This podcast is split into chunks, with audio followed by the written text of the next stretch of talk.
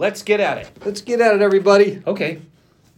Hey, today is day 147. Wow. And we are going to read Nehemiah chapter 2, starting with verse 11 through Nehemiah chapter 5, Eric. Okay. Okay? I believe you. Okay, good. I actually have no reason not to believe you. Okay. You've been pretty honest about that. I'll that. do my best. I appreciate that. Sometimes I make mistakes. So, Yeah, I arrived in Jerusalem three mm. days later. that's right. I slipped out during the night, taking only a few others with me. I had not told anyone about the plans God had put in my heart for Jerusalem. We took no pack animals with us except the donkey I was riding. After dark, I went out through the valley gate, past the jackal's well, and over to the dung gate to inspect the broken walls and burned gates.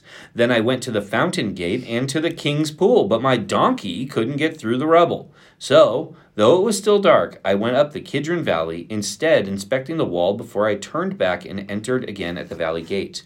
The city officials did not know I had been out there or what I was doing, for I had not said anything to anyone about my plans. I had not yet spoken to the Jewish leaders, the priests, the nobles, the officials, or anyone else in the administration.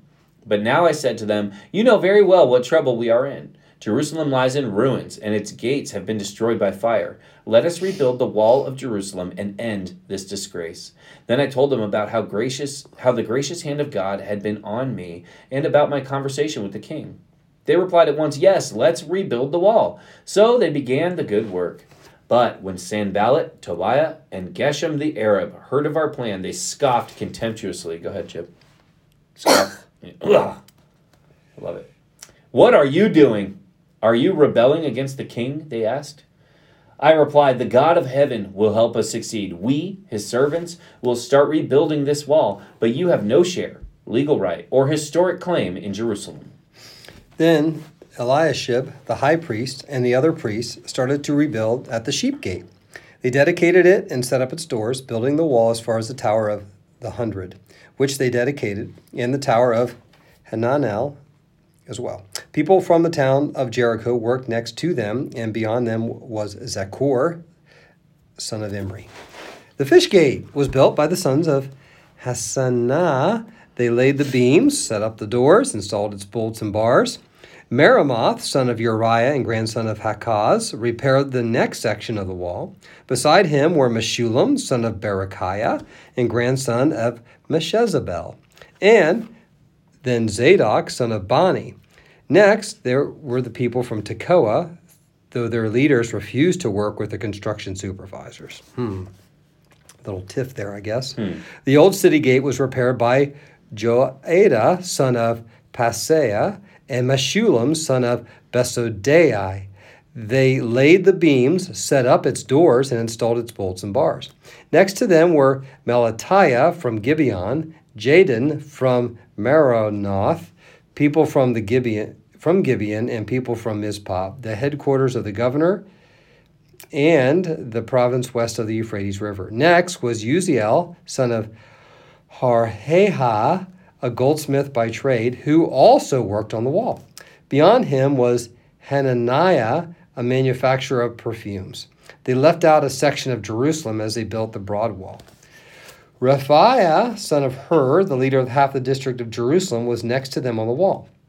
Next, Jedaiah, son of Harumaph, repaired the wall across from his own house. And next to him was Hattush, son of Hashabneiah. Then came Malchijah, son of Harim, and Hashub, son of Pahath Moab, who repaired another section of the wall and the tower of the ovens. Shalom, son of Halohesh, and his daughters repaired the next section. He was the leader of the other half of the district of Jerusalem. The valley gate was repaired by the people from Zanoah, led by Hanun. They set up its doors and installed its bolts and bars. They also repaired the 1,500 feet of wall to the dung gate. The dung gate was repaired by Malchijah, son of Rechab, the leader of the Beth Hakarim district. He rebuilt it, set up its doors, and installed its bolts and bars.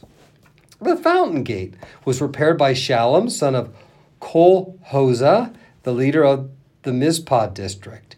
He rebuilt it, roofed it, set up its doors, and installed its bolts and bars. Then he repaired the wall of the pool of Siloam near the king's garden, and he rebuilt the wall as far as the stairs that descend from the city of David. Next to him was Nehemiah, son of Azbuk, the leader of half of the district of Bethzur. He rebuilt the wall from a place across from the tombs of David's family as far as the water reservoir and the house of the warriors. Next to him, the repairs were made by a group of Levites working under the supervision of Rehum, son of Bani. Then came Hashabiah, the leader of the half of the district of Keilah, who supervised the building of the wall on behalf of his own district. Next, down the line, were his countrymen, led by Binnui, son of Henadad, the leader of the other half of the district of Keilah. Next to them, Ezer, son of Jeshua, the leader of Mizpah, repaired another section of the wall across from the ascent of the armory near the angle in the wall. Next to him was Baruch, son of Zabbai, who zealously repaired an additional section from the angle to the door of the house of Eliashib, the high priest. Meremoth, son of Uriah and grandson of Hakaz, rebuilt another section of the wall extending from the door of Eliashib's house to the end of the house. The next repairs were made by the priests from the surrounding region. After them, Benjamin and Hashub repaired the section across from their house, and Azariah, son of Maaseiah, and grandson of Ananiah, there's some words I just cannot say, and Ananiah repaired the section across from his house. Next was Binnui, son of Henadad, who rebuilt another section of the wall from Azariah's house to the angle and the corner.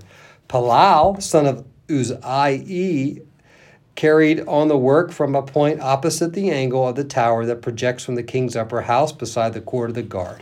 Next to him were Pedaiah, son of Parosh, with the temple servants living on the hill of Ophel, who repelled, repaired the wall as far as the point across from the water gate to the east of the projecting tower.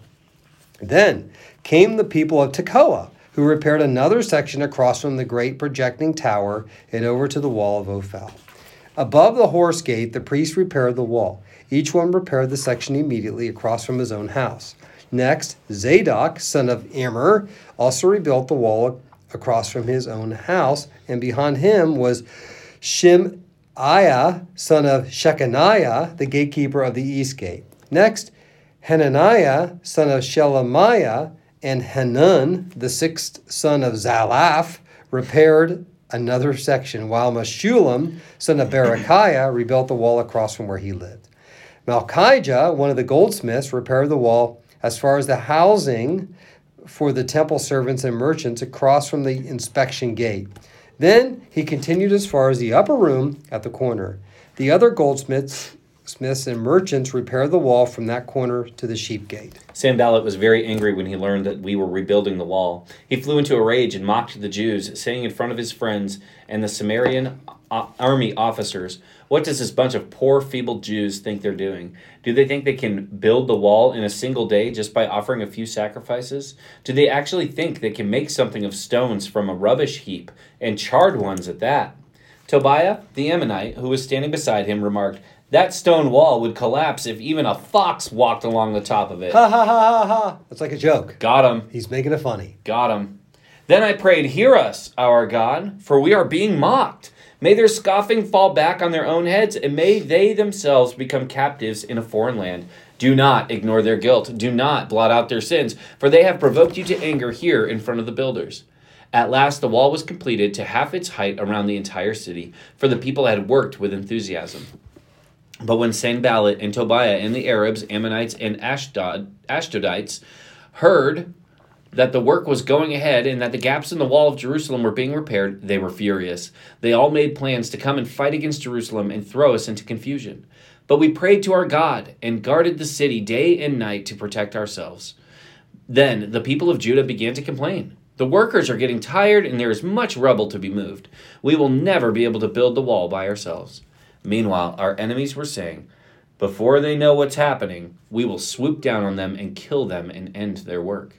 The Jews who live near the enemy came and told us again and again, They will come from all directions and attack us. So I placed armed guards behind the lowest parts of the wall in the exposed areas. I stationed the people to stand guard by families, armed with swords, spears, and bows. Then, as I looked over the situation, I called together the nobles and the rest of the people and said to them, Don't be afraid of the enemy. Remember the Lord, who is great and glorious, and fight for your brothers, your sons, your daughters, your wives, and your homes. When our enemies heard that we knew of their plans and that God had frustrated them, we all returned to our work on the wall. But from then on, only half my men worked while the other half stood guard with spears, shields, bows, and coats of mail. The leaders stationed themselves behind the people of Judah who were building the wall. The laborers carried on their work with one hand, supporting their load on one side, holding a weapon. Supporting their load and on one side, holding a weapon. All the builders had a sword belted to their side. The trumpeters stayed with me to sound the alarm. Then I explained to the nobles and officials and all the people the work is very spread out, and we are widely separated from each other along the wall. When you hear the blast of a trumpet, rush over to wherever it is sounding. Then our God will fight for us. We worked early and late from sunrise to sunset, and half the men were always on guard. I also told everyone living outside the walls to stay in Jerusalem. That way, they and their servants could help with guard duty at night and work during the day. During this time, none of us, not I, nor my relatives, nor my servants, nor the guards who were with me, ever took off our clothes. We carried our weapons with us at all times, even when we went for water. About this time, some of the men and their wives raised a cry of protest against their fellow Jews. They were saying, We have such large families, we need more food to survive. Others said, We have mortgaged our fields, vineyards, and homes to get food during the famine. And others said, We have had to borrow money on our fields and vineyards to pay our taxes. We belong to the same family as those who are wealthy, and our children are just like theirs. Yet we must sell our children into slavery just to get enough money to live. We have already sold some of our daughters, and we are helpless to do anything about it, for our fields and vineyards are already mortgaged to others. When I heard their complaints, I was very angry. After thinking it over, I spoke out against these nobles and officials. I told them, You're hurting your own relatives by charging interest when they borrow money. Then I called a public meeting to deal with the problem. At the meeting, I said to them, We are doing all we can to redeem our Jewish relatives who have had to sell themselves to pagan foreigners, but you are selling them back into slavery again. How often must we redeem them? And they had nothing further to say in their defense. Nothing to say in their defense. Then I pressed further, What, are, what you are doing is not right. Should you not walk in the fear of our God in order to avoid being mocked by enemy nations? I myself, as well as my brothers and my workers, have been lending the people money and grain. But now let us stop this business of charging interest. You must restore their fields, vineyards, olive groves, and homes to them this very day, and repay the interest you charged when you lent them money grain, new wine, and olive oil. They replied, We will give back everything and demand nothing more from the people. We will do as you say. Then I called the priests and made the nobles and officials swear to do what they had promised. I shook out the folds of my robe and said, If you fail to keep your promise, may God shake you like this from your homes and from your property. The whole assembly responded, Amen, and they praised the Lord. And the people did as they promised. For the entire twelve years that I was governor of Judah, from the twentieth year to the thirty second year of the reign of King Artaxerxes, neither I nor my officials drew on our official food allowance. The former governors, in contrast, had laid heavy burdens on the people, demanding a daily ration of food and wine, besides forty pieces of silver. Even their assistants took advantage of the people, but because I feared God, I did not act that way. I also devoted myself to working on the wall and refused to acquire any land. And I required all my servants to spend time working on the wall. I asked for nothing, even though I regularly fed 150 Jewish officials at my table, besides all the visitors from other lands. The provisions I paid for each day included one ox, six choice sheep or goats, and a large number of poultry. And every ten days we needed a large supply of all kinds of wine. Yet I refused to claim the governor's food allowance because the people already carried a heavy burden. Remember, oh my God, all that I have done for these people, and bless me for it. And, And that that's our our reading reading today. today. Aww. That's our reading today. You took my line. I did. That's but yesterday I let you take my question. True, and I did. Yeah, you did. Okay. Hey, but today the questions are Oh. what does this tell us about God? Yep. What does this tell us about us? So, Yep. Chip, Yep. what does this tell us about God? Well, it tells us a lot. I You like love the hyped stories. You were hyped. I was hype. I, uh, I'm going to say it this way God will do his part, but we must do our part.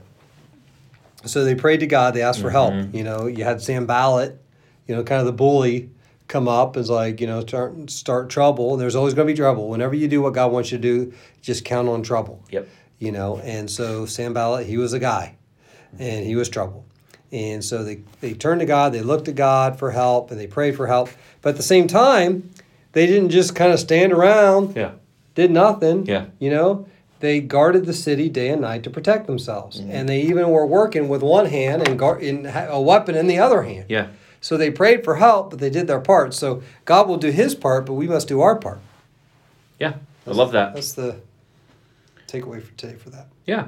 That says something about both. It does. It does. I. I, think no, I think that that's great, and I think you know the application of that is yes, ask God for things. Yes, approach God in prayer. Yes, lay your burdens upon Him, but also don't just sit there. You know, do the Yeah. things that you know God wants you to do. Be obedient in the places God has called you to be obedient. I mean, read His Word and apply it to your lives and obey it, and don't just sit and wait for Him to line everything up. That's something that drives me crazy. It drives me crazy, when people say like, uh, "Well, I don't feel called to do that," and it's something that the Bible says to do. Yeah, You know, it's like, sure. what do you mean you don't feel called to do it? You have the same Bible I do. Yeah. Yeah. Um, and, and yeah, so if God's working a special work in your life, and you you should trust Him every step of the way, Mm-hmm. but He is partnering with you to rebuild the wall or to defeat the enemies or to do whatever. He's partnering with you. Yeah. Yeah. So be active. I love that. Yeah, I, I've also heard, you know, um, people will say, well, I don't, I, I'm not gifted in that area. Mm. You know, I'll say this just because you're not gifted um, to do something doesn't mean you should, shouldn't do something. Like that God- evangelism. evangelism, Yeah, that's a big giving, one. Yeah. helping, Mhm. serving. You know, we're told to do those things, even though we might not have that supernatural gift that some people have to do them. Yeah. So we still do them. Mm-hmm. Yeah. Good. Good stuff, Eric. That was great today. Wait. It's great every day. Time out. What's this tell us about us? I'll tell you what it tells us about us, Oh, Chip. yeah. I thought I, yeah. Okay. I mean, that did Go tell ahead. us about us, All but right. I'm not letting you have it Oh, today. yeah, okay. All right. Real leaders sacrifice for their people. Mhm. Real leaders sacrifice for their people. And Nehemiah shows us that, right? Like this guy, Mm-hmm. I mean, just look at everything that he did, and he put it all out there. He was willing to suffer the social death for calling them out for the, the interest thing, and Sure. he refused to go with pay during that time. You know, he didn't take the taxes, he didn't take the, the food allowance in that way. And I mean, real leaders sacrifice for their people. And this guy is a real leader. You know, our current elder chair and, you know, most likely future elder chair in the Heston church plant is his name is Steve, and he is a huge fan of servant leadership. He is passionate about servant leadership, and it's the model that Nehemiah shows us. It's the model that Jesus shows us. Um, it is a big deal, and a big deal. and a leader sacrifices for their people. If you are in a leadership role and you find yourself constantly doing better than everyone on your team, you know, benefiting from the work or um, being elevated to to higher positions or um, you know just you benefit more greatly than the other people on your team then you may revisit if you're a servant leader or not because that is the model that the bible shows us It is. And all these companies in secular, I read a lot of leadership, Mm-hmm. even in secular companies, they're realizing that servant leadership, you know, is, it works. and it gets better results and they're Yep. embracing it. And so instead of top down or positional leadership, they're talking a lot now about servant leadership, which is right from the Bible. yeah You see it right here with Nehemiah. they're finally catching up Yeah, about time. yeah yeah Good. all right there you go Good job, Eric. I'm glad you brought that out. I Hey, was ready to move on. Yeah. Move right along I today. know, I know you were I tell you. I know you were. Well, we're very proud of all of you. Thank you mm-hmm. so much for tuning in. Uh. Tune in and tell a friend. Tuning in, tuning Tune in and tell a friend. as if we tune in. We tune in. Yeah, I think some people don't even know what that means. Tune in. To tune, like Oh. like you have to tune your radio True. or tune your oh man, way back, tune your television. Yeah. Yeah. Thank you for listening to our podcast on the internet. I don't think that that's tuning. Thanks for doing that. www. Yeah, go to www.spotify.com. I was talking to a lady on the phone. She was telling me her website the other day. She did that. I about puked. I know you hate that so much. www.